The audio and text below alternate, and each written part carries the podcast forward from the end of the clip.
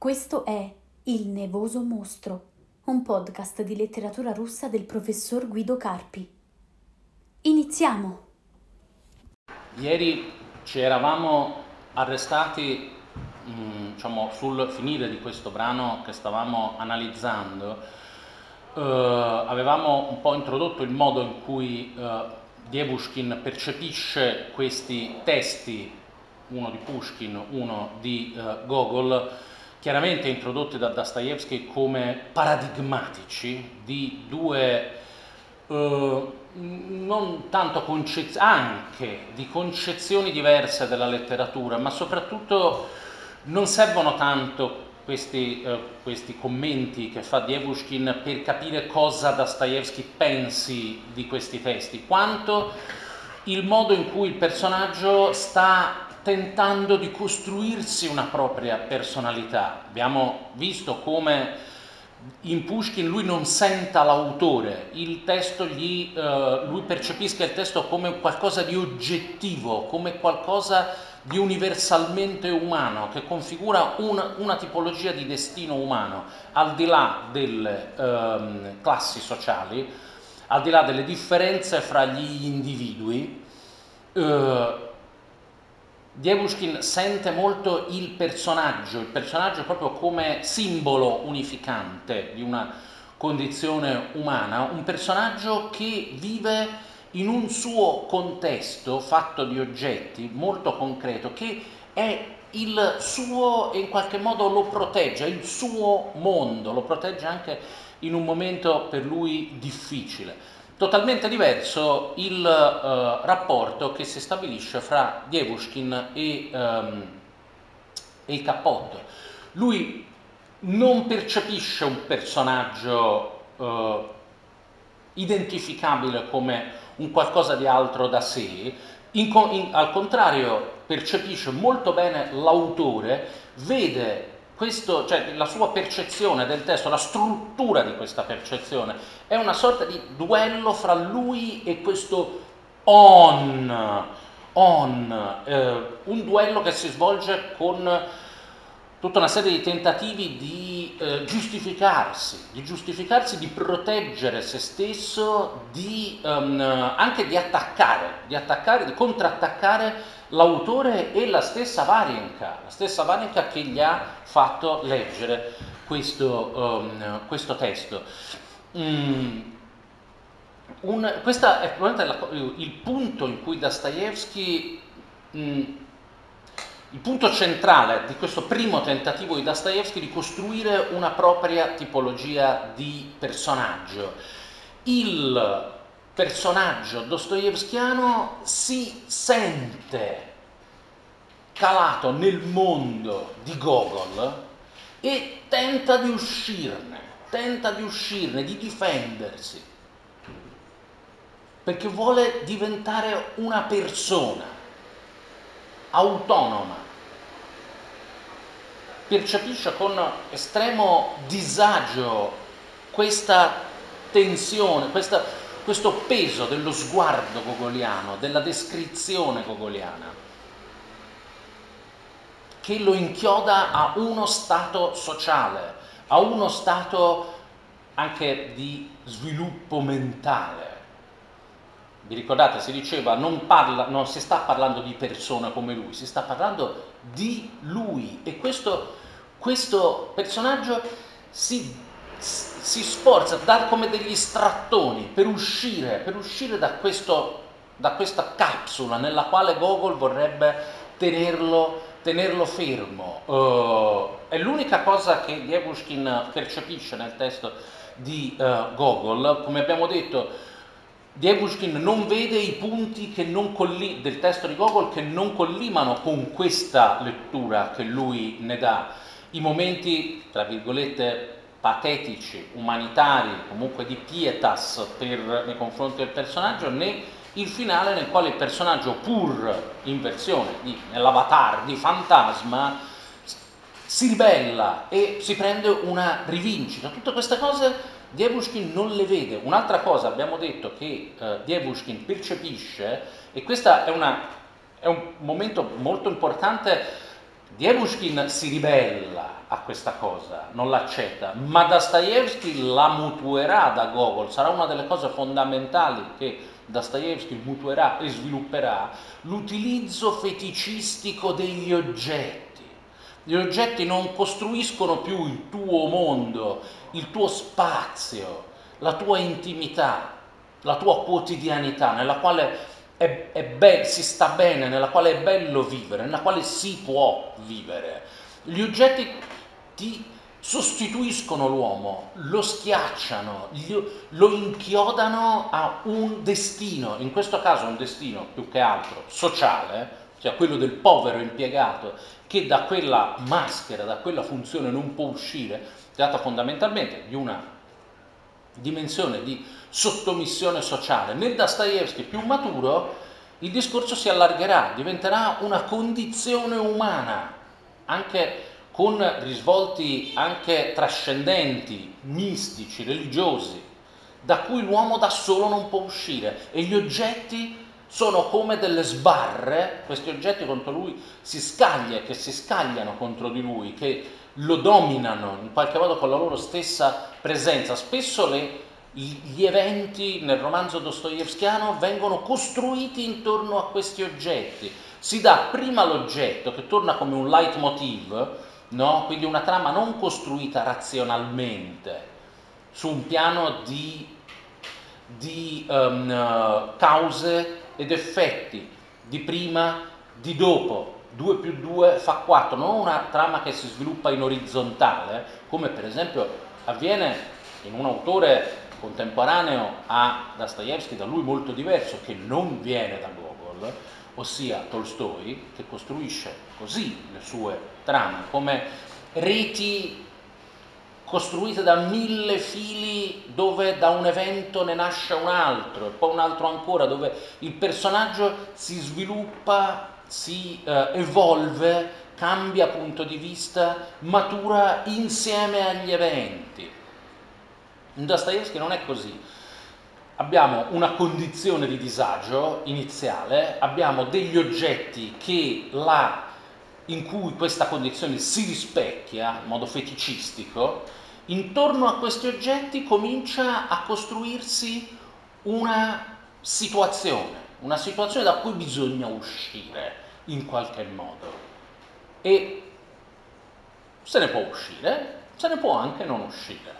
Questo è, vedete, Dievushkin questa cosa la nota in Gogol, la nota in Gogol, il cappotto è un feticcio, è un feticcio che sublima, in qualche modo compensa delle mancanze, delle, delle assenze, per esempio l'assenza di una donna amata, l'assenza, la mancanza di eros, la mancanza di affettività, questo compensa la, diciamo, la Chiniel, ma allo stesso tempo pesa sul personaggio come una condanna e rimarrà come feticcio fino alla fine, addirittura dopo la morte. Questa cosa a Dievushkin fa orrore, ma infatti dice, vi ricordate, dice io, cioè, per esempio io ho degli stivali con le suole bucate e quando ci sono delle pozzanghere io cerco di camminare in punta di piedi, di piedi per non rovinarle, ma cosa c'entra? Un, uh, una... Um, uh, un, uno stivale è semplicemente uno stivale, io non c'entro, cioè non, non, posso essere descritto in base a questo stivale.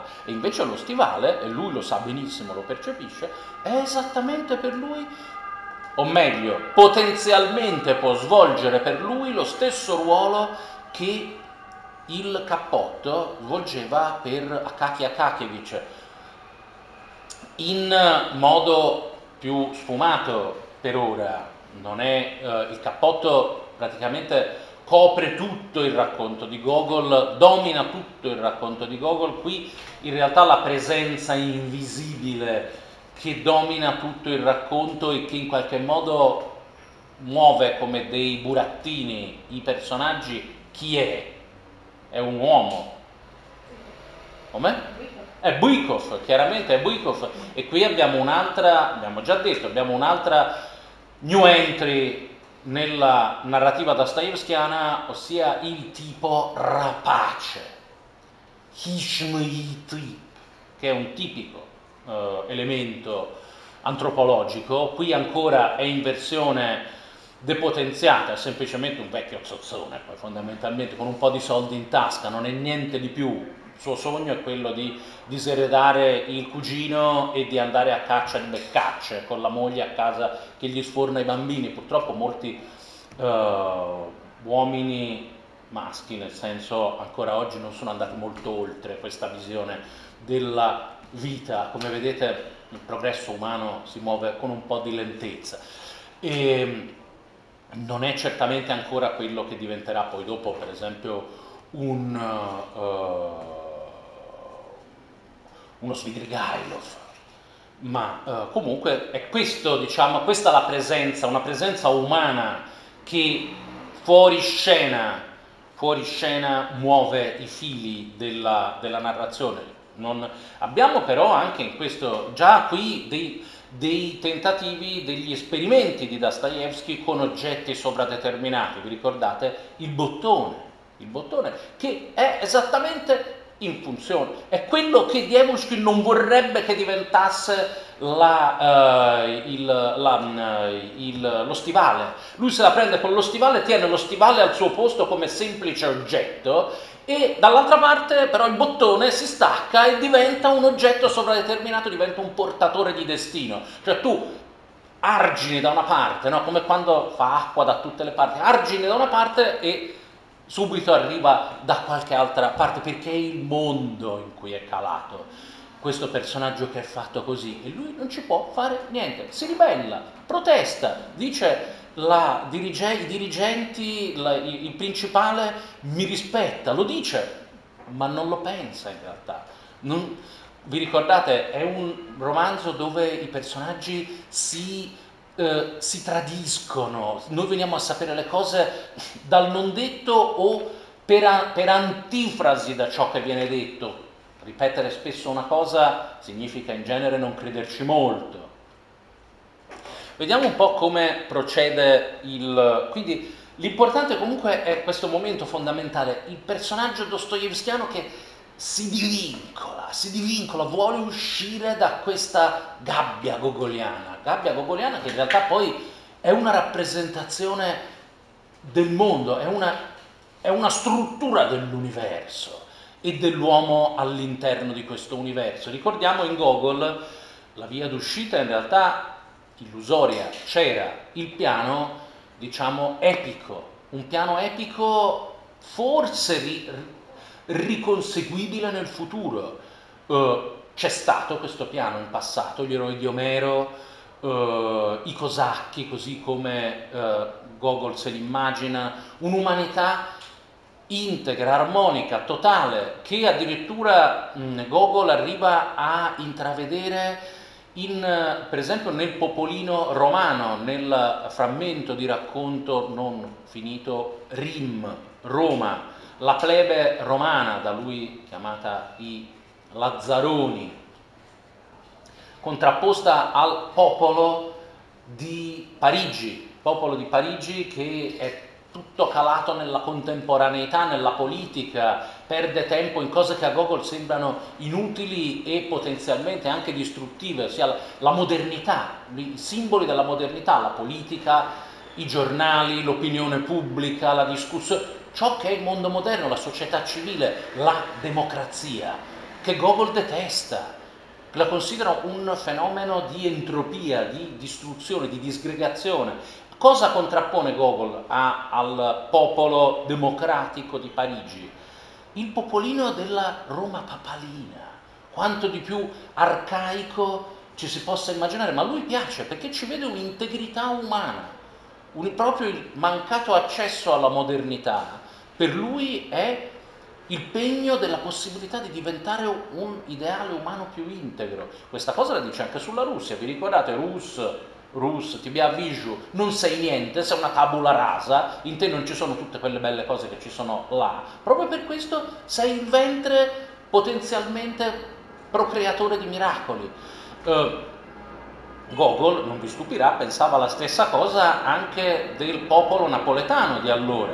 Naturalmente uno Stato, quello delle due Sicilie, privo di quegli elementi di modernità che di democrazia che c'erano a Parigi e anche esso quindi potenzialmente dal punto di vista, è un punto di vista che io lo, non ho problemi a dirlo, che io non condivido per niente, lo trovo profondamente reazionario, io penso che il progresso comunque si manifesti attraverso la modernità e che noi viviamo oggi comunque meglio del popolino della Roma papalina, mm, penso che l'ideale la penso come Bielinski da questo punto di vista, che comunque è stato sicuramente uno dei miei maestri, non solo di letteratura, ma anche, anche nella mia visione del mondo. Io penso che attraverso la democrazia, la partecipazione, liber, la libera discussione, i mass media, la partecipazione al discorso pubblico, noi diventiamo meglio come collettività di quello che, di quello che eravamo. Non la penso come Gogol, però vedete il problema è che Dostoevsky si trova come una sorta di, uh, di bivio, perché da una parte lui è, è cresciuto nel segno di uh, Bielinski e della visione bielinskiana delle cose, ossia Gogol come critico, come uh, fustigatore della modernità, ma tagliando fuori tutto l'aspetto mistico e questa ricerca no, della, della, di questi, questa totalità epica, così perché la critica serve a, serve a mettere in discussione il momento presente in nome di un ideale democratico. Il problema però è Dostoevsky, da, da, quello, da quel genio che era, capisce che lo stile gogoliano e i personaggi gogoliani così come sono non possono servire a quello, non possono servire a quello perché sono funzionali a un altro discorso. E che dalla gabbia di questa, di, di questa condizione di subumanità non si esce con i soli mezzi di Gogol, bisogna trovarne degli altri, quindi introspezione, costruzione della personalità. Eh, Makar Diebushkin ci prova, ci prova ribellandosi contro questo lui, no? questo lui. Ma in realtà poi cioè, è una ribellione che riguarda soltanto se stesso, lui, la sua, la sua, interiorità e che non trovando poi sbocco in qualcosa di concreto, lo distrugge, perché da questo momento in poi lui andrà verso l'autodistruzione, l'alcol, l'abbrutimento, esattamente come Samson Virin, ma prima ancora che Varienka lo, uh, lo abbandoni. Dostoevsky ha posto questo problema non sa come risolverlo, non sa come uscirne. Mm, andando un po' avanti, vi posso dire che a un certo punto ehm, il, di fronte a Dostoevsky si porrà un...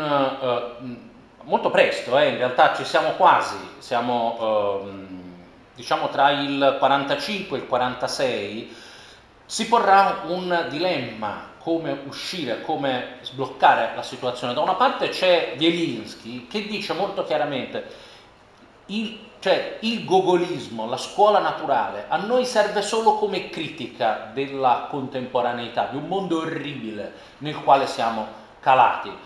Uh, la letteratura può servire solo a questo, solo a critica, a far proporre la critica, non può proporre modelli positivi perché nella società in cui noi viviamo questi modelli sarebbero illusori. È inutile proporre mh, personaggi letterari positivi, virtuosi, che vincono contro questa società standoci dentro, perché questa cosa è impossibile, significherebbe prendere in giro il lettore, mh, consolarlo, il lettore non va consolato, lettore, al lettore va sbattuta in faccia la verità. Quindi con opere cupe di denuncia, i cui personaggi non si salvano.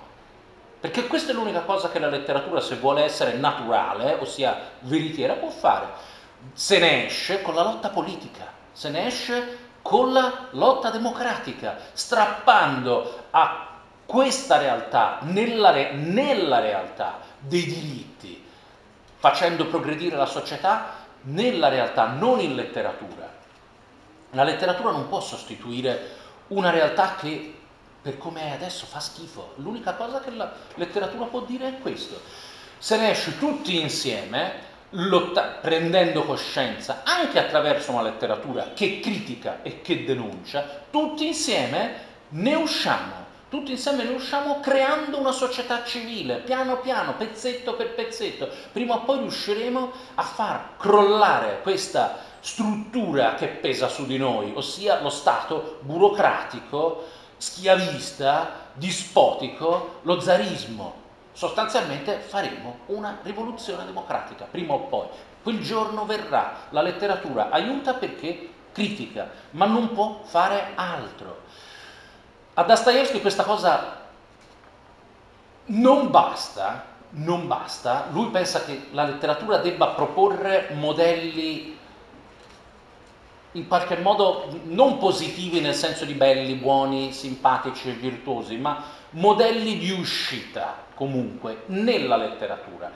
Prova con, questa, con questo tentativo di, del piccolo impiegato che non è più, vi ricordate, la figuretta come fro- che misura con la sua meschinità la grandezza del contesto, si pone al centro del contesto e tenta di evolvere, creandosi un suo stile, una sua parola, un suo punto di vista, facendolo continuamente confliggere con quello di qualcun altro.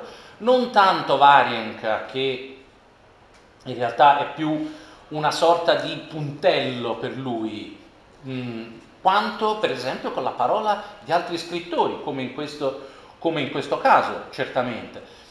Eh, a questo punto subentra un altro critico, una sorta di meteora nel panorama letterario di, questa, eh, di quest'epoca, durato poco perché poverino poi morirà in circostanze tragiche, fortuitamente, eh, facendo il bagno. Ahimè, ahimè quando in, andrete in Russia, mi raccomando, nei fiumi e nei laghi è pericoloso perché l'acqua non è salata e tira giù. E molti scrittori e critici russi ne hanno pagato le conseguenze, fra cui anche il povero, anche il povero Valerian Maikov, Valerian Maikov, fratello di Apollon Maikov, poeta di seconda fila che ho già citato qualche, uh, qualche volta, amico di Dostoevsky e poeta, tra virgolette, della scuola, poeta naturale in questo periodo, poi evolverà in altro, in altro modo. Suo fratello, che morirà comunque molto presto, era un critico piuttosto dotato, diventerà tra il 46-47 il principale diciamo interlocutore eh, concorrente di Bielinski. Anche perché Bielinski litiga con, uh, con l'editore di Atiechestvin e Zapischi, se ne va nel Savrimiennik, quello fondato da Pushkin ma completamente ristrutturato, poi è diventato tutta un'altra cosa, prenderà in gestione il Savrimiennik e il Savrimiennik negli ultimi anni di vita di Bielinski, che morirà anche lui, ahimè, ben presto, di tisi, non prima di aver scritto la famosa lettera aperta a Gogol, Savrimiennik negli ultimi anni diventerà l'ammiraglia del bielinskismo, diciamo, della, diciamo, di questo pensiero critico democratico impegnato alla Bielinski. In Natia Cestienne Sapischi naturalmente si pone il problema di sostituire un personaggio così carismatico, così influente, e affidano la critica proprio a uh, Valerian Maikov, critico anche lui dell'area democratica sicuramente, non, non è la questione, no, non si pone nei termini che abbiamo visto finora, vi ricordate, narodnost ufficiale, quindi legittimismo, quindi ala, tra virgolette, conservatrice di destra e invece campo democratico. Non si pone neanche in termini occidentalisti slavofili, Valerian Maikov è, lui si definiva un cosmopolita, addirittura è più occidentalista di Bielinski, il quale Bielinski comunque si pone il problema della specificità nazionale, della cultura nazionale, di come deve svilupparsi una cultura nazionale. Valerian Maikov è più estremo come occidentalista, addirittura si dice cosmopolita, per lui le culture nazionali contano poco. L'ideale umano è uno, il modo per raggiungerlo è uno,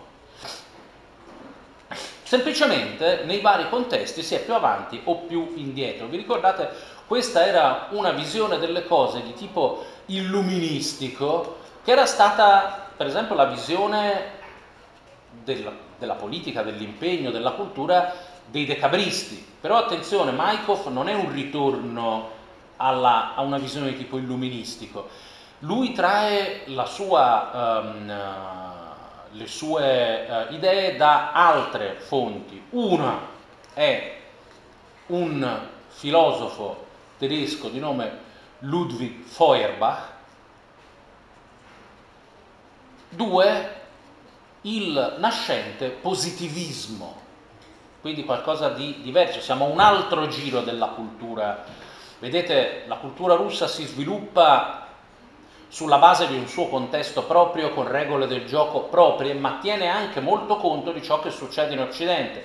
Illuminismo, rivoluzione francese, pensiero democratico di tipo illuministico, abbiamo i decabristi, poi arriva la filosofia tedesca, lo storicismo, Herder, Hegel, i romantici, abbiamo un pensiero che si basa molto sulla specificità della Russia, dello spirito russo, della nazione, quindi la Narodnost, eh, i cammini, vi ricordate il Sonderweg, non è un caso che io usi tutti questi termini tedeschi, a parte che io amo molto la cultura tedesca e se non avessi fatto russo sicuramente sarei diventato un germanista, un popolo, una nazione io, per il quale io ho una stima e una, un'ammirazione sconfinata, a parte alcuni, diciamo, al, al, alcuni incidenti di percorso, ma non parliamo di quelli, parliamo di altre cose naturalmente.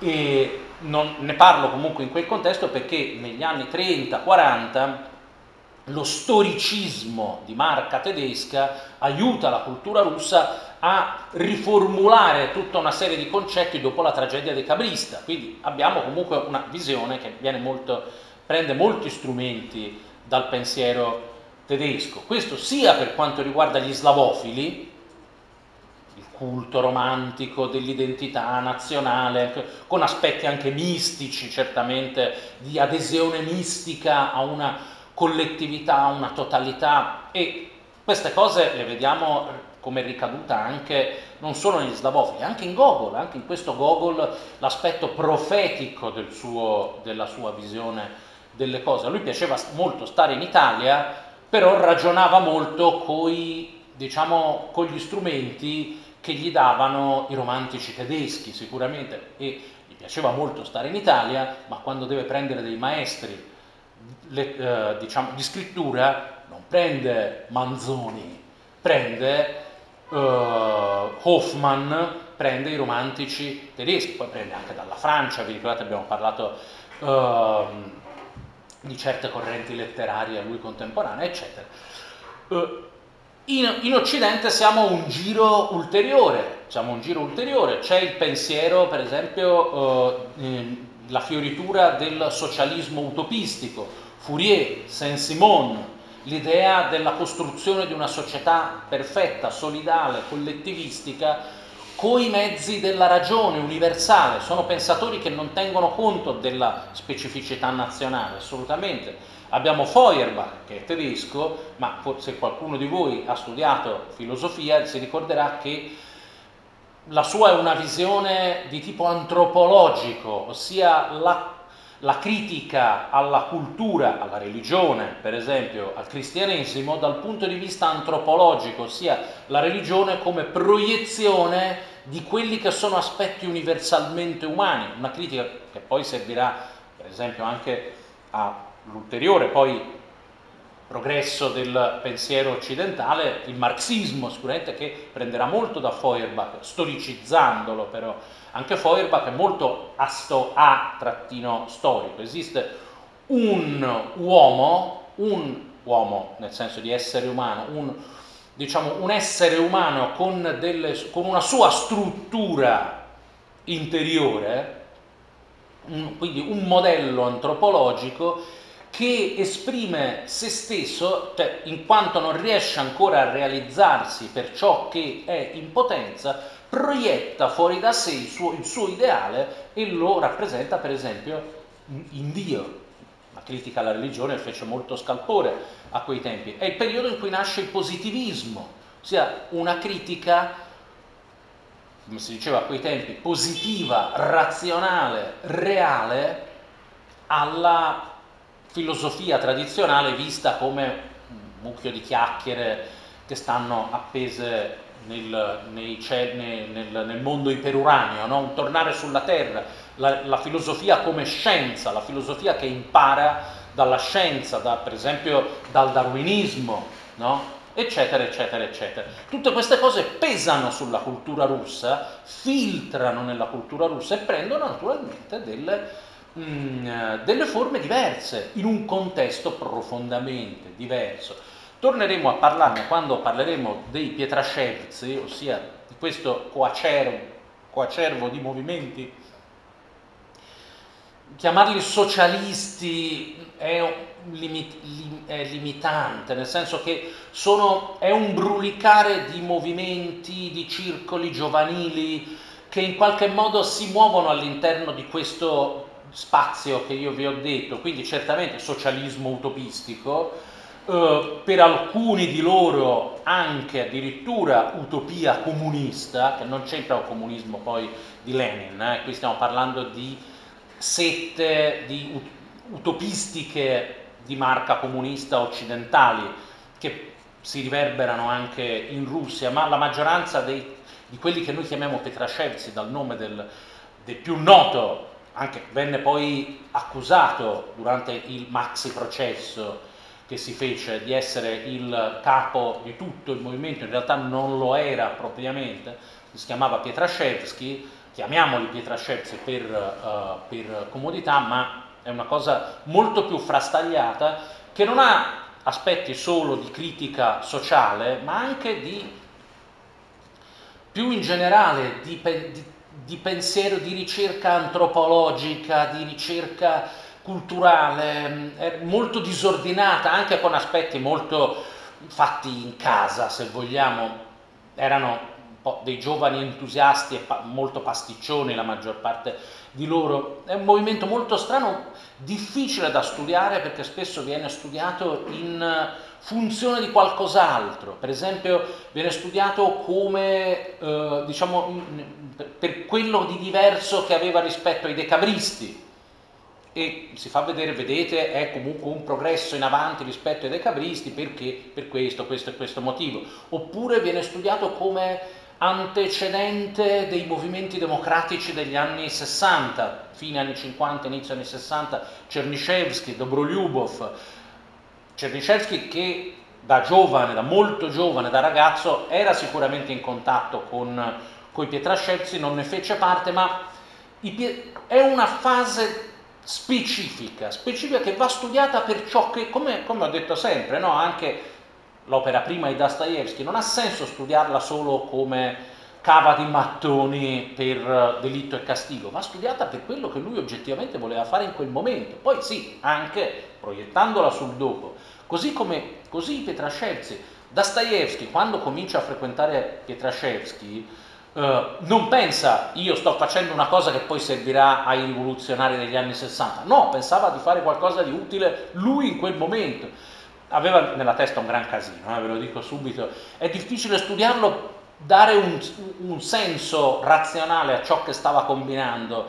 Nel 47-48, perché era lui il primo a non capire bene cosa stava facendo e a lasciarsi molto trascinare dalla corrente. È difficilissimo studiare Dostoevsky di quel periodo perché stai studiando una cosa che di per sé non era chiara nemmeno a lui e questo e quindi è difficile renderla chiara noi. Ma torniamo un attimo a Maikov, poi magari torneremo a parlarne in seguito. Maikov si differenzia da Bielinski fondamentalmente per queste cose. Primo, non crede nella specificità nazionale, Bielinski ci crede, pensa che la Ru- è un occidentalista, pensa che la Russia debba diventare una variante autonoma del grande sviluppo della civiltà che l'Occidente sta portando ma una variante autonoma che si sviluppa secondo sue regole, che sono evidenti, tra l'altro le specificità del paese per come è messo rispetto alla, all,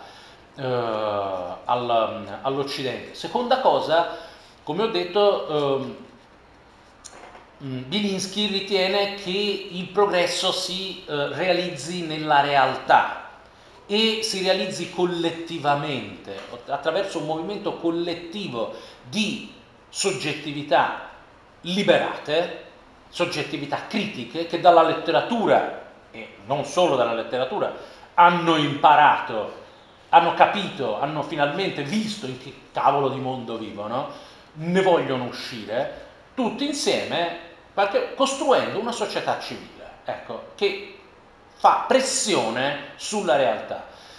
Ehm, Maikov non la pensa così. Maikov pensa che la cosa fondamentale sia creare dei singoli individui che vedono già più avanti. La massa di per sé è sempre abbastanza statica. È difficile che un cambiamento emerga dai movimenti di massa, perché la massa comunque segue individui che sono già più avanti.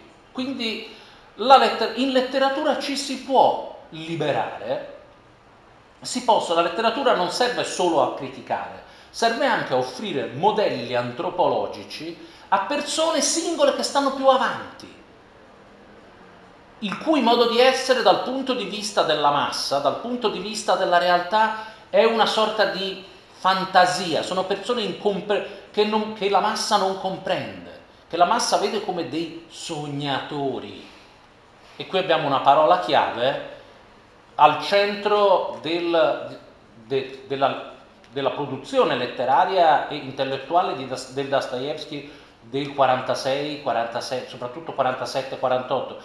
Se avete letto oh, Le notti bianche, non torno a dire cosa penso delle notti bianche come opera letteraria, tanto ormai l'avete capito, e ma questa è una questione di gusti chiaramente, nelle notti bianche è centrale il, la figura del sognatore, del sognatore che per la realtà materia, per la realtà oggettiva è un sognatore, ma anche la realtà oggettiva per lui è una, uh, un miraggio, è un, un qualcosa di diafano e di potenzialmente che si può dissolvere da un momento all'altro.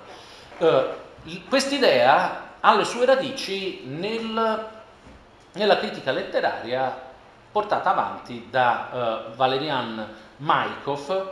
Tra l'altro, man mano che Dostoevsky si incarta in tutta una serie di difficoltà che ha a uscire un po' da questo dilemma che ha posto in Povera gente, Bielinski si, um, uh, comincerà a, sentirsi deluso da lui, comincerà a criticarlo, a pungolarlo per fare di lui un vero scrittore critico uh, di denuncia, uno scrittore sociale vero e proprio, così come lui si immagina che debba essere e così come per esempio a lui appare essere um, il um, Lo Herzen di, di chi è la colpa, così come a Bielinski appare essere il, um, il uh, Turgenev dei racconti di un cacciatore, che verranno poi raccolti in volume più tardi, ma cominciano a uscire adesso. Chi di voi ha seguito al secondo anno con me ricorderà, per esempio,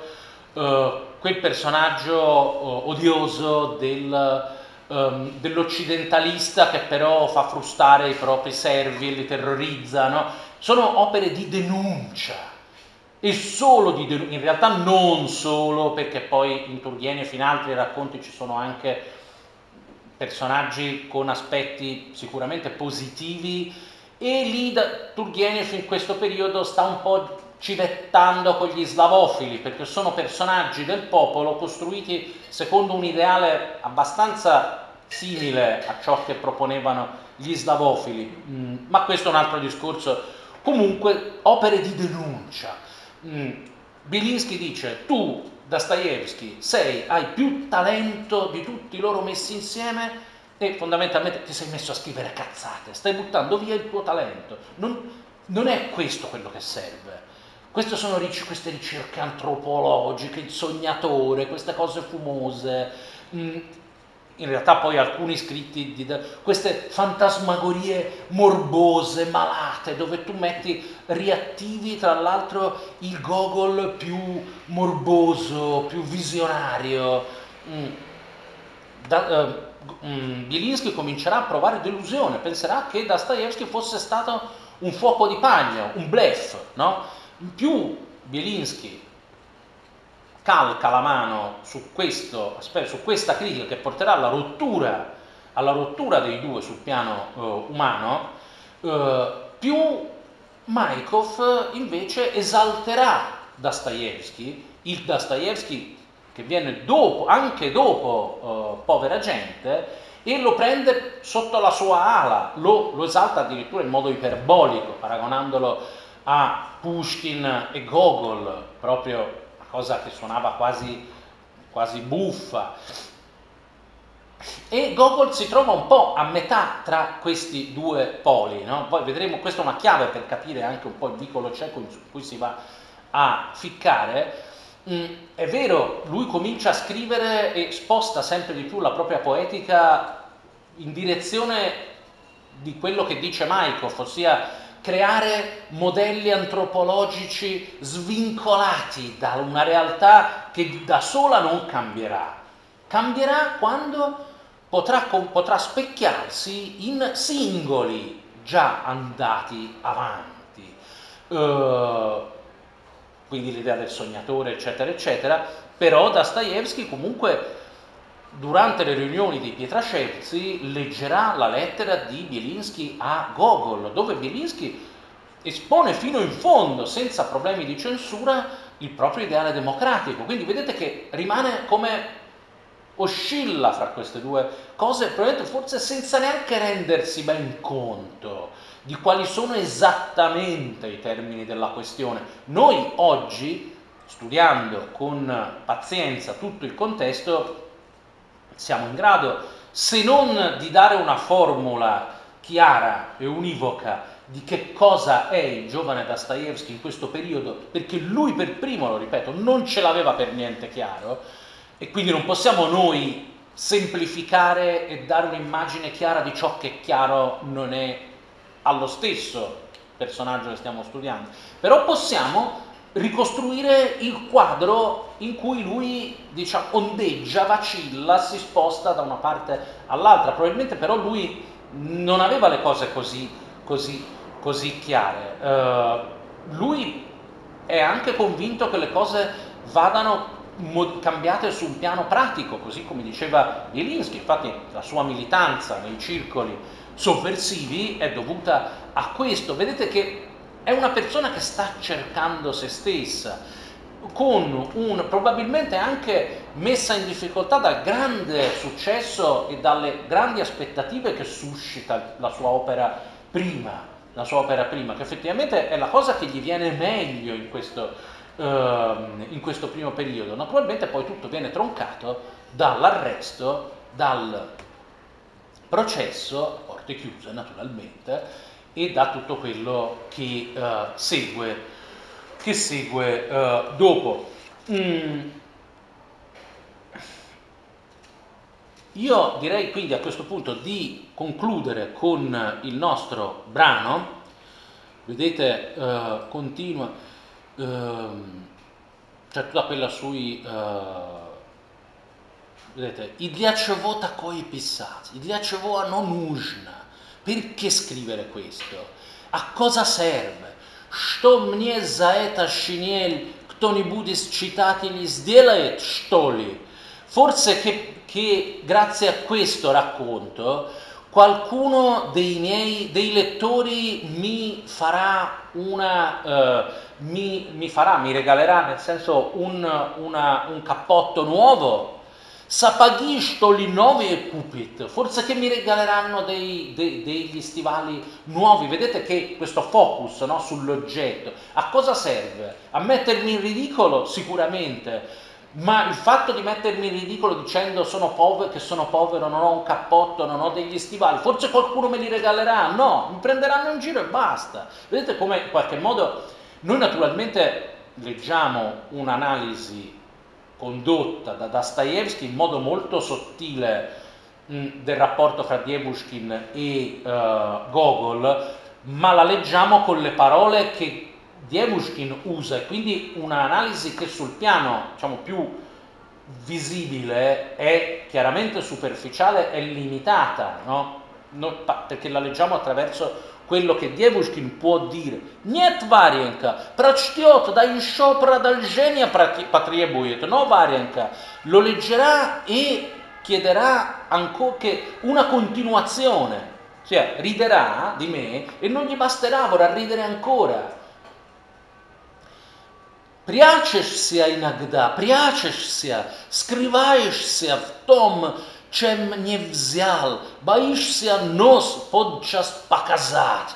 Ti nascondi a volte, ti nascondi, ti, eh, ti, eh, proprio ti vai a scrivaersia, priacersia, ti, cioè ti, mm, sono due verbi che indicano entrambi ti nascondi, ti vai a nascondere in ciò che capita hai paura di mostrare, a volte di mostrare il tuo naso, Kudabo etam nibula, eh, dove, dovunque tu sia, потому что пересуда трепещешь, потому что и всего, что ни на есть на свете, и всего тебе пасквил сработают. Hai paura perché, eh, perché tremi di fronte al giudizio, al giudizio di loro, no? Vedete, quando dicevo ieri che il tratto antropologico fondamentale di Dievushkin è la timidezza, la vergogna. per quanto lui, poverino, tenti di uscirne creandosi quello che lui chiama il suo stile, per esprimere se stesso come uomo, ma rifiuta questo modo di, di, di espressione, quello di Gogol del naso, del, del, del cappotto, perché dice questo non serve a niente, questo mi stana dal mio guscio, mentre io non sono pronto, mi mostra in modo ridicolo e rovina, anzi è, è controproducente perché rovina, squalifica tutti i tentativi che io faccio per, per rendermi migliore. Uh, hai paura del giudizio perché da tutto ciò che non esiste al mondo, gli piace molto questa costruzione stonina jest, um, um, questa costruzione con la negazione che in realtà vuol dire dovunque sia, qualsiasi cosa sia.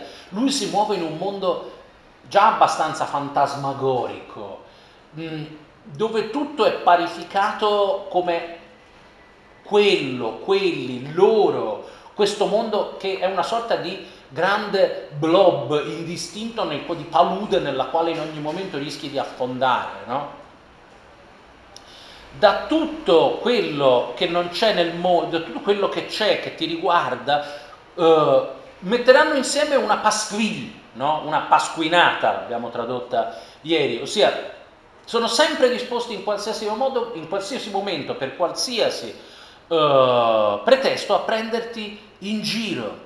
И вот уж вся гражданская и семейная жизнь твоя по литературе ходит, ed ecco che tutta la tua vita mh, civile, lui intende la vita pubblica, per esempio di impiegato, intende nel suo caso, ismieneia, la tua vita familiare, se ne va in giro per la letteratura. Siona Picciatana, Pracitana, Asmieiana, Pirisugeno, tutto è stato stampato, letto, deriso, giudicato. Anche questo non è in realtà, le, le idee sono quelle di Dievushkin, ma in certi punti lo stile è quello dell'autore, perché vedete questa ripetizione, questo climax ascendente no?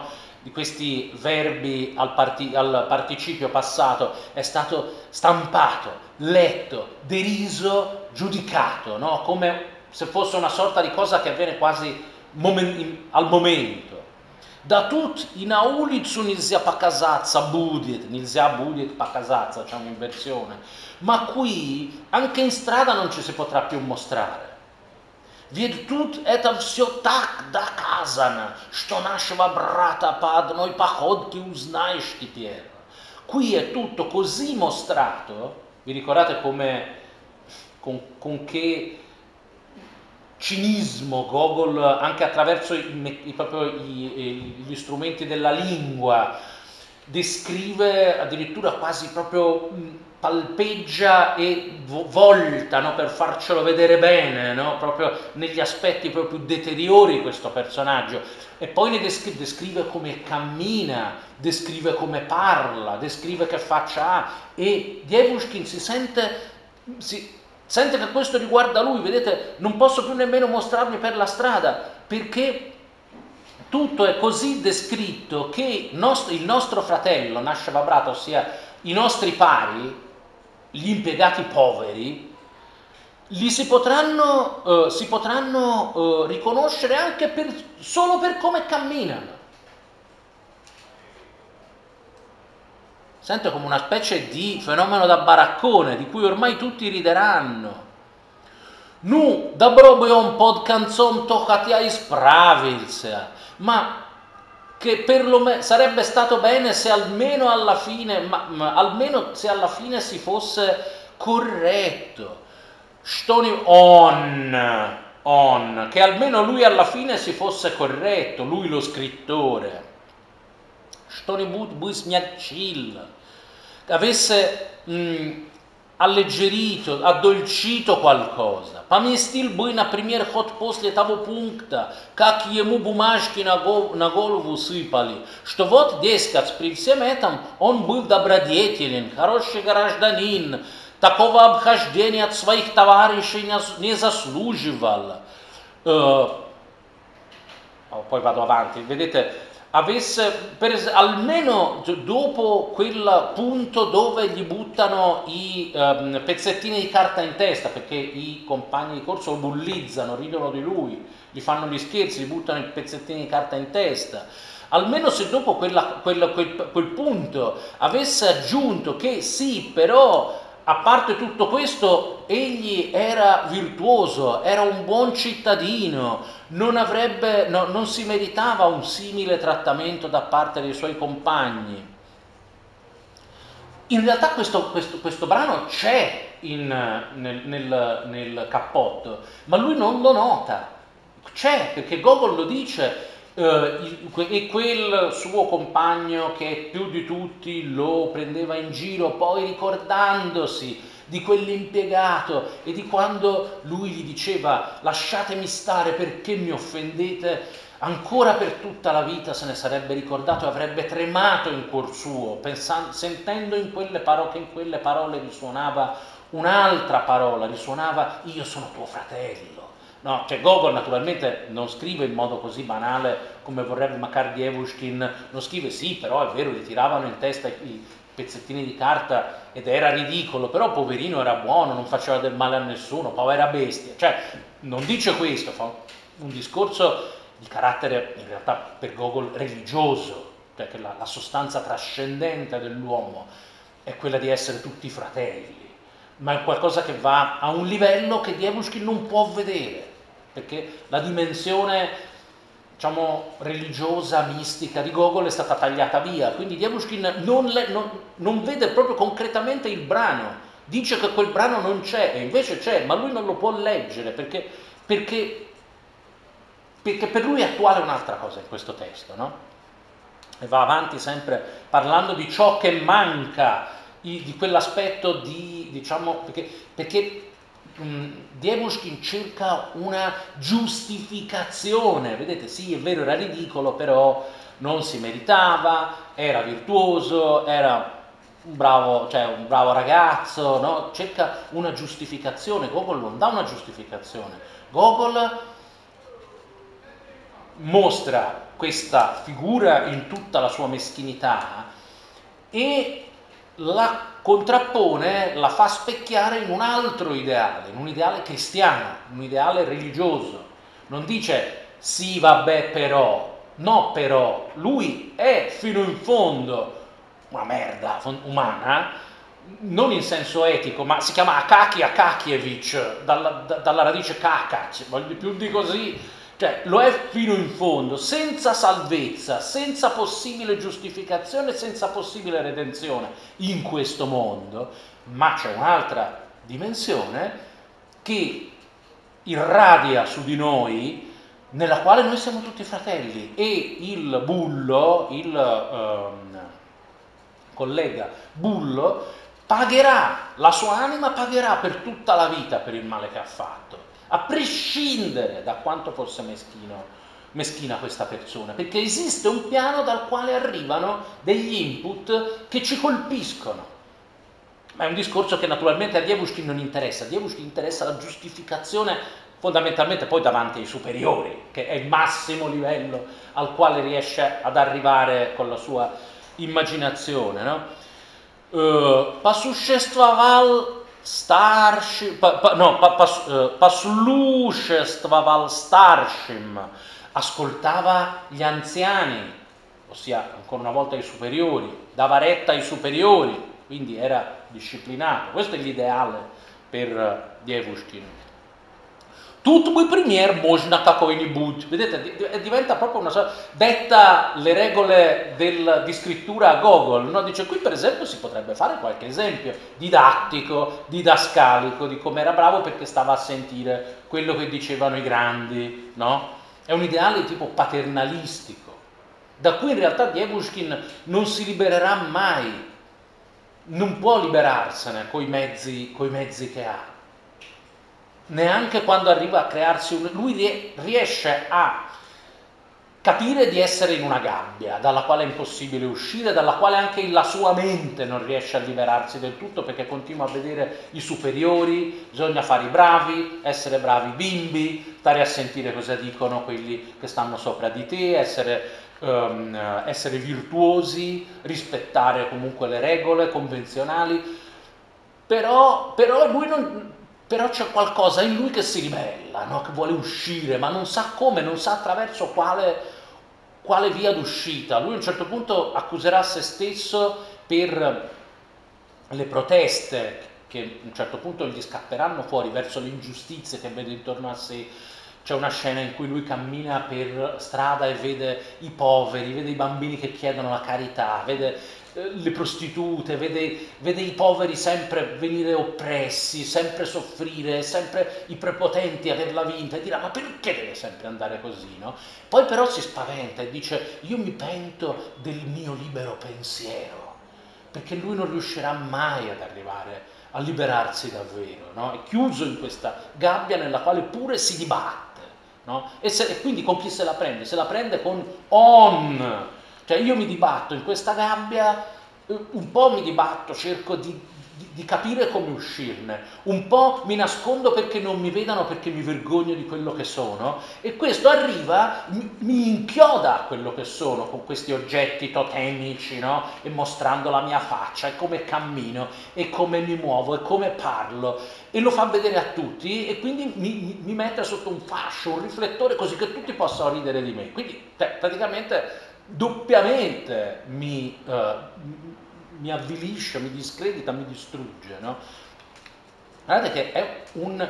Probabilmente Dostoevsky aveva avuto la disgrazia di riuscire a mettere così lucidamente a fuoco tutta una serie di problemi, uh, tutti insieme, avendo quel, quel, genio che aveva, voglio dire, stiamo parlando di Dostoevsky, quindi insomma, tutti insieme proprio alla, al primo tentativo, ma senza però la maturità intellettuale che non si ottiene col genio, che il genio non ti dà, che è dovuta anche a una maggiore esperienza del mondo, della letteratura, dei suoi meccanismi, senza avere la maturità, l'esperienza per poterne uscire, per poter poi risolvere tutta questa roba che ha buttato dentro, no?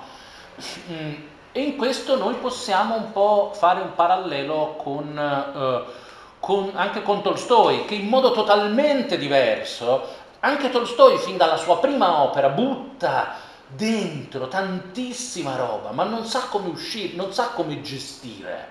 Questa che nell'uno e nell'altro, in modi totalmente diversi, sono una visione profondamente nuova dell'uomo, dell'uomo moderno, della complessità con cui deve confrontarsi, erano troppo piccoli, avevano in mano questa cosa che gli esplode in mano inizialmente, poi lui lo mettono anche in galera, un altro discorso.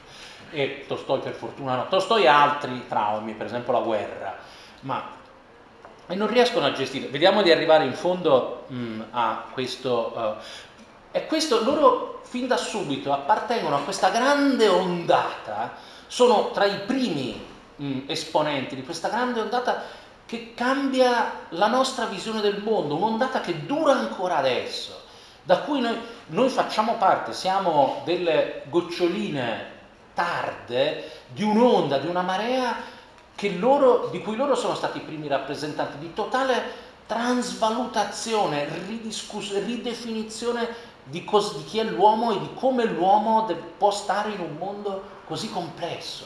Il mondo sta diventando molto complesso.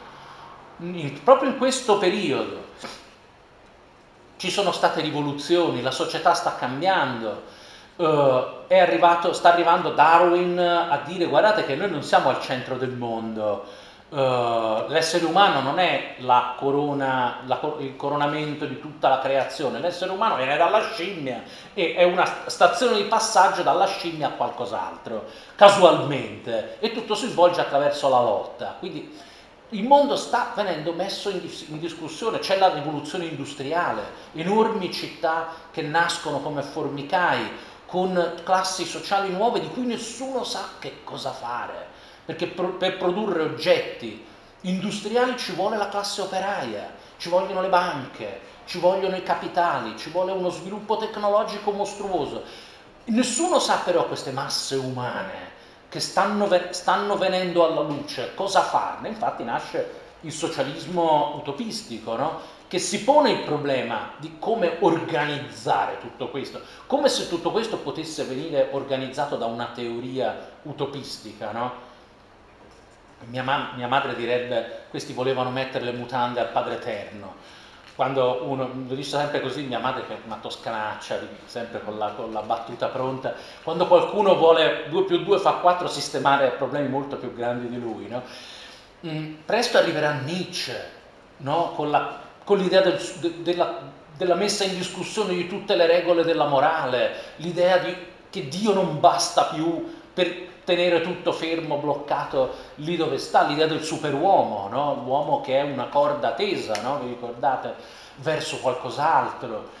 Uh, quindi la critica della morale e, e, dell'uomo per quello che è. Arriverà Marx a dire che so- la società non è qualcosa che si costruisce in base a un'idea di perfezione e ci, ci si avvicina di più o di meno. La società è un'arena di lotta lo è sempre stato e sempre lo sarà. È un equilibrio molto labile fra classi che sono in lotta e quindi va sempre verso qualcos'altro. Poi arriverà la teoria della relatività, arriverà qualcuno che dirà che non siamo padroni neanche qua dentro. Chi è questo qualcuno? Freud. Freud che dice tu pensi di, tu dici io, ma questo io non è niente, è una crosta eh, instabile sopra un mare sopra un abisso di cui tu non capisci niente, da cui arrivano no, delle correnti che, che noi condividiamo con, con, con, le bestie più primitive, l'eros, la pulsione di morte. No? È un, un, mondo sempre più complesso, in cui abbiamo sempre meno appigli e poi arriverà, appunto, arriverà la teoria della relatività, insomma, e ci siamo ancora dentro a questo mondo che diventa sempre più complesso, in cui l'uomo non riesce più a trovare una sua centralità. Ecco che in tante discipline, citato personaggi che non sono scrittori, Marx, Nietzsche, uh, Freud, com'è? Ma a proposito di Nietzsche, si può dire che Dostoevsky per un certo punto di vista abbia anticipato quella che è stata poi la eh, questa è la domanda da, la domanda, da Dostoevsky e Nietzsche, la domanda da un milione di dollari. Eh, ci hanno provato in tanti a stabilire la connessione fra Dostoevsky e Nietzsche. Uh, Dostoevsky non conosceva Nietzsche, Nietzsche conosceva Dostoevsky e lo ha anche citato in alcuni momenti. Uh, sono, ah, c'è un, un, grande pensatore, un grande teorico della cultura russo di nome Liev Shestov che ha scritto un libro all'inizio del Novecento che è un po' il punto di partenza per tutte le indagini in questo senso. Si intitola um, uh, Dostoevsky in Nietzsche metafisica tragedii, ossia Dostoevsky in Nietzsche la metafisica della tragedia e eh, esiste anche, tradotto anche in uh, italiano, uh, ci sono anche in Russia, la Russia è stata naturalmente, perché era posizionata proprio uh, molto vicina a uno di questi due poli, ci sono stati anche altri tentativi di mettere in, relaz- in parallelo questi due, ci ha provato Vyacheslav Ivanov, per esempio, studiando la, i culti dionisiaci alla luce però di una posizione cristiana influenzata da Dostoevsky. Poi scriverà, eh, per esempio, eh, Vyacheslav Ivanov una interpretazione del romanzo dostoevskiano come romanzo tragedia, naturalmente partendo anche dalle analisi che Nietzsche fa della tragedia greca come arena del Dionisiaco e dell'Apollineo, no? È un tema che è stato preso da tanti, da tanti punti di vista. Io non credo che valga la pena affrontarlo qui, anche perché non ha fine. È un tema dove il circolo ermeneutico si apre e non si chiude mai, perché sono due mondi inesauribili entrambi, che entrano in contatto in tanti modi perché sono partecipi entrambi di questa rivoluzione dello spirito umano, che non, per, non perché, perché, se lo siano inventati loro, perché era, erano maturi i tempi, perché il mondo era è diventato troppo un casino e quindi bisognava uscire dalla, dall'impostazione, dai parametri in cui eravamo fino a questo momento. Ma naturalmente né Nietzsche né Dostoevsky all'inizio sono, sono, consapevoli di questo. Nietzsche pensa all'inizio di fare, cioè di fare una critica al modo in cui la filologia tradizionale ha studiato la tragedia. Infatti la sua prima opera parla di quello. Eh, Dostoevsky cerca di ripensare Gogol in un'ottica però più moderna, più, più sociale, con più, con, con più, capacità di introspezione che in Gogol non sono possibili. Mm si pongono problemi di un certo genere, un po' come quello che io chiamo il complesso, il complesso di Cristoforo Colombo, che era partito per andare in India e poi boh, si trova di fronte della gente con la pelle rossa e con le penne in testa. Dice, ma l'India sarebbe questa, mi sembra un po' diverso, no? E da cui poi parte un casino che non è finito ancora oggi nemmeno quello, tra l'altro. E è un po' la sindrome di Cristoforo Colombo. Loro partono certamente con, ma anche questo anche altri che ho citato, sicuramente anche, mm, anche uh, Darwin, anche Marx, con degli obiettivi e poi viene fuori una cosa che appunto oggi non è ancora finita, da cui sono venute fuori anche tante tragedie poi, perché l'uomo privo delle sue dimensioni di riferimento, dei suoi punti di riferimento, poi a volte combina anche dei disastri che forse non avrebbe combinato se fosse rimasto nel suo guscio Ehm, nel suo guscio eh, rassicurante. Il problema è che i gusci sono fatti per essere rotti e per andare avanti, quindi insomma, comunque, domanda da un milione di dollari, ottimo eh, argomento per una eventuale tesi di eh, specialistica, non facile, non facile, però naturalmente, ah, naturalmente un altro che si è posto, non, non un russo, ma stavolta un tedesco, che si è posto questa problematica, eh, è stato Thomas Mann, il Thomas Mann pensatore eh, critico della cultura di um, Betrachtungen eines Unpolitischen, le considerazioni di un impolitico. Ci sono germanisti qua? Eh, non, non, sono sicuro che voi abbiate letto sto mattone di Thomas Mann no, di 600... Ecco, bene, bene preparate, tenetevi forte perché è una roba, è una roba pesante.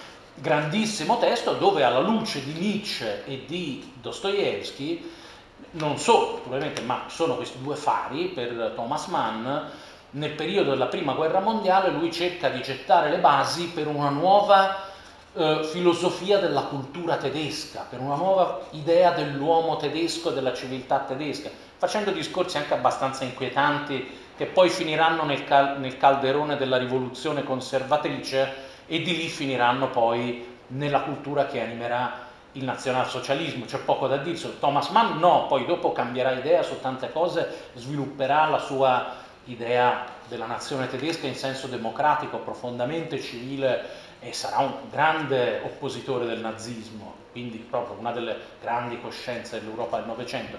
Però comunque durante la prima guerra mondiale scriverà questa cosa, che è un testo interessantissimo ma anche molto inquietante per tanti, per tanti versi. Ragazzi, finiamo sto, sto brano, se no non arriviamo più in fondo. Perché Makar Dievushkin, come avete visto, ama chiacchierare a lungo e anche molto, come dire, incartarci su se stesso. Vedete, bisogna fare degli esempi. Uh, Nicamus la Niegelal non desiderava il male di nessuno. Vieri il Boga credeva in Dio. E poi vedete proprio l'ideale del piccolissimo, del micro borghese, no? proprio che non dà noia a nessuno, rispetta tutti. Un ideale al di là del quale Dievushkin con la testa non riesce ad andare, col cuore sì perché col cuore lui quando vede le disuguaglianze e le ingiustizie si ribella dentro di sé, poi però se ne pente sempre, no? Se ave- avete visto Fanto- il film Fanto- Fantozzi? Non avete visto Fantozzi? Beh ragazzi, vabbè, sono un boomer, cosa ci volete fare? Se aveste visto questo capolavoro della comicità italiana, vedreste che Fantozzi, tra l'altro, io non escluderei che gli autori de- di questo personaggio abbiano preso ispirazione, anzi mi sembra che un, Paolo Villaggio lo dicesse di essersi ispirato a Gogol più che altro, no, al piccolo uomo di Gogol, c'è un momento in cui Fantozzi si ribella e cerca di fare la rivoluzione a modo suo, naturalmente vedendo poi alla fine sbeffeggiato nel modo più atroce. C'è un filo di continuità fra questi personaggi e anche alcune macchiette della commedia, della commedia italiana, sicuramente. Mm э, и умер, если ему хочется, чтобы он уж непременно умер. Se proprio a lui, a lui all'autore, se proprio ha voglia che l'autore, che, che il personaggio muoia per forza. Non si è nemmeno accorto che poi alla fine effettivamente Akaki Akakevich muore, vedete, non, non, ha proprio visto delle cose perché non le vuole vedere, perché non gli servono. È subito andato nel panico, è subito andato in crisi si è subito messo a protestare e a giustificarsi e a attaccare questo on e non si è accorto di tutta una serie di cose che ci sono perché muore effettivamente, poi anzi diventa un fantasma e va a rubare i cappotti, quindi si, si vendica. Ma questo a Dievushkin non applaca né pianto da tutti, no? Ecco, quello che per Dievushkin è la, diciamo, la, la riabilitazione finale del protagonista è morire pianto da tutti, cosa che nel contesto del cappotto era impossibile, non gli era mai fregato niente a nessuno di, di Akaki Akakevich, figuriamoci se lo piangono quando muore, anzi Gogol dice ecco come morì un uomo che nessuno aveva mai difeso, di cui a nessuno era mai importato, che nessuno aveva mai, aveva mai rivolto una parola, no, proprio, ma c'è un, un atto di, di, pietà umana, ma non c'è nessuna riconciliazione sul piano della realtà, perché non ci può essere, nessuno piange per la morte, può piangere in quel contesto per la morte di Akaki, Akakevich. A Dievushkin sarebbe piaciuto, avrebbe, se l'avesse scritta lui, la, se lui avesse scritto il Stanzionis Matritiel, l'avrebbe scritto identico a Pushkin, Infatti lo dice, è come se l'avessi scritto io. Se lui avesse scritto a modo suo um, il, il, cappotto, avrebbe scritto una schifezza. Una schifezza degna del, de, de, de, proprio del sentimentalismo più stupido inizio Ottocento, no? neanche un emulo di, del peggior Karamzin più sentimentale, strappalacrime, avrebbe scritto una cosa così brutta, non l'avrebbe rovinato, assolutamente. A лучше всего было бы не оставить его умирать, беднягу. Meglio di tutto sarebbe stato non lasciarlo morire, poverino. Asdielat, guarda, Akaki Akakevich non viene mai nominato per nome, si parla dell'impiegato, si parla di, lui parla di se stesso. Uh, lasciar poverino. Asdielat buitak, чтобы шинель его отыскалась e fare sì che si trovasse, poi, si ritrovasse poi alla fine il suo cappotto. Stobitot general, quel generale, il generale che lo tratta male e lo, uh, lo uh, sgrida davanti a tutti, uh, quel generale, узнавший подробнее об его добродетелях, перепросил бы его в свою канцелярию, Quel generale, avendo conosciuto meglio le sue virtù, virtù che peraltro Akaki Akakevich non ha, quindi è impossibile venire a sapere perché non le ha, lo chiamasse nuovamente nella propria cancelleria, pavisi il cinam, gli alzasse il grado nella tabella dei ranghi, altra cosa che per, che per naturalmente Makar Dievushkin è l'alfa e l'omega no, della, della uh, felicità è salire nella tabella dei ranghi non solo per lui, conosco anche tanta gente intorno a me che diciamo più o meno è, a, è sempre a quel livello. Ci sono tanti Buikov in questo mondo, ma ci sono anche non voglio fare un... ci sono molte peggiori, persone molto peggiori, molto più limitate di Makar Dievushkin. Uh, I dal by хороший оклад жалования. Egli desse un buon, uh, un buon anticipo dello stipendio. Così come poi, tra l'altro, il suo capo ufficio poi con lui farà ma naturalmente la scena non è ri- risolta in questo modo così banale e tagliato con l'accetta. Так что, видите ли, как бы это было? Così che vedete come sarebbe stato. Zlo было бы, zlo было бы наказано. Il male sarebbe stato punito. А добродетель восторжествовала бы. E la virtù avrebbe avrebbe trionfato. Lui in realtà con la testa continua sempre a vivere nel mondo di Biblioteca di Actenia, dove i racconti uh, di argomento, tra virgolette, sociale finivano tutti così. Alla fine trionfa la, vi- la virtù e il vizio viene punito. No? Nel, con la testa lui è ancora a quel livello. Si sta sviluppando un'altra parte di lui che lui non riesce a tenere a freno col, con l'intelletto, ma quando pensa, quando ragiona, Ecco quello che lui è in grado di esprimere. I cancellaristi Tavares, все бы eh, ни с чем и остались e i suoi compagni di cancelleria rimarrebbero tutti con un palmo di naso, quelli che gli tiravano i, i, i truccioli in testa, no? Я бы, например, так сделал. Io per esempio avrei fatto così. А то, что тут у него особенного, что у него тут хорошего – e invece qui cos'ha di tanto particolare? Cos'ha di buono? Так, пустой какой-то пример из, из вседневного, подлого быта. Così, un vuoto esempio del tran tran, del bit, la vita quotidiana, della, della vita quotidiana di tutti i giorni, volgare, podli, volgare, Да и как бы то решились мне такую книжку прислать, родная моя? Ma insomma, come vi siete risolta a mandarmi un libercolo del genere? Radnaya Maya sarebbe, Radnoi vuol dire uh, affine, cioè tipo i parenti, no? Sono i Radnie, ma vuol dire cara mia. Dare a una persona del Radnoi in russo è molto intimo, molto lo si può fare con un amico carissimo, con una persona con cui si ha un rapporto affettivo proprio radnoi, molto bello tra l'altro perché si usa anche tra persone che non sono affatto radnie, ma una, chiaramente è un rodstva in spirito, nel cuore, no? Radnaya Maya. Vedi, di nuovo torna a uh, prendersela, pass- fare il passivo-aggressivo con, con Varienka.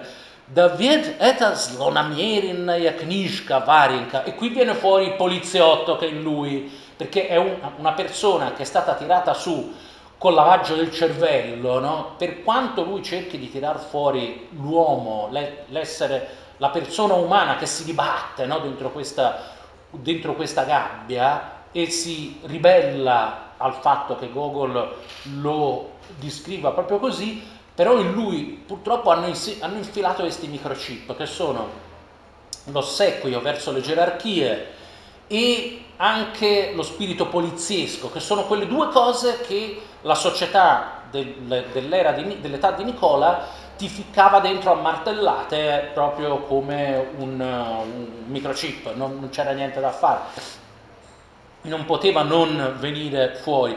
È un libro, uh, slonamierien vuol dire malintenzionato, questo è un termine di polizia proprio, è un termine di polizia, malintenzionato Варенька, это просто неправдоподобно, потому что и, и случиться не может, чтобы был такой чиновник. Варенька è semplicemente uh, uh, non, veri, non veros, inverosimile perché non può accadere che ci sia un simile impiegato. In realtà non solo è possibile, ma sono tutti, praticamente tutti così. E lui per primo sa di essere così, ma lui usa un ultimo, un ultimo argomento che è di tipo poliziesco, um, proprio um, giuridico, non è possibile che ci sia un simile impiegato non nella realtà, perché lui lo sa che c'è e sa di essere lui, ma nella letteratura non ci può essere. Questa cosa lui non la dice fino in fondo. Perché dove stava a guardare il censore? Perché la censura permette che esca roba del genere? Non è bene, è una cosa malintenzionata, è una critica, è una critica contro la società, contro l'ordine costituito. È una cosa illegale, ille, è un illecito. David после такого надо жаловаться, Варенька, формально жаловаться. Dopo questa cosa bisogna uh, uh, protestare, protestare nel senso di fare una, una protesta dice, formale, un reclamo più che una protesta. Protestare, lui protesta spesso anche contro la propria volontà distinto contro le ingiustizie vere. Quello è la protesta che sgorga dal cuore, questo è un reclamo di tipo amministrativo poliziesco. Vedete che in Dievushkin è come se lottassero due personalità, no? Un po' come in... avete visto almeno il Signore degli Anelli, avete presente Gollum? Gollum che è Gollum, ma è anche, non mi ricordo come si chiamava, Smigol. Ecco, in lui no, lottano queste due personalità. È esattamente questa cosa qua, no?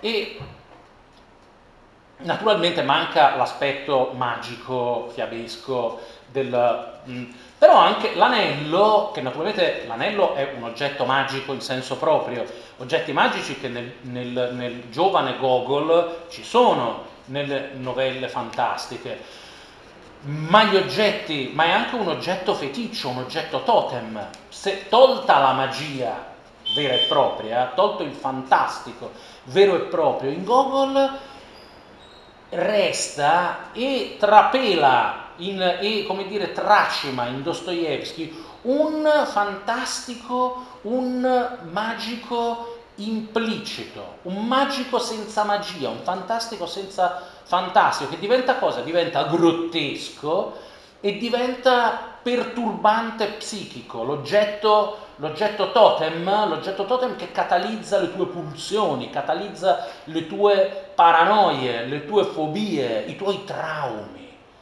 no? una sorta di psicanalisi prima della psicanalisi. Infatti Gogol, così come il suo maestro Hoffman, è stato cannibalizzato dal, dai, um, dagli psicanalisti che vogliono per forza trovare in letteratura quello che si trova nelle persone, ne, ne, nelle psiche vere. Io devo dire che sono molto perplesso rispetto a questa cosa perché un personaggio non può venire psicanalizzato come un essere umano reale.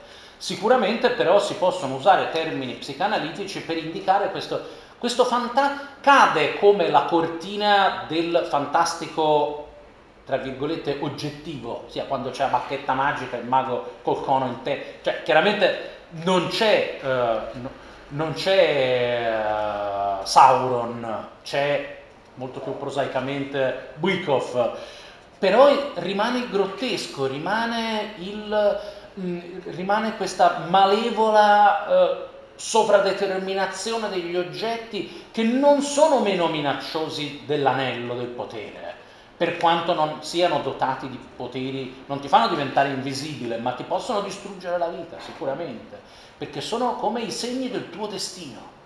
Vedete, quindi questa doppia personalità che si combatte dentro dentro di Ebushkin che crede di, di prendersela con lui, ma in realtà se la sta prendendo con se stesso, con quello che lui realmente è.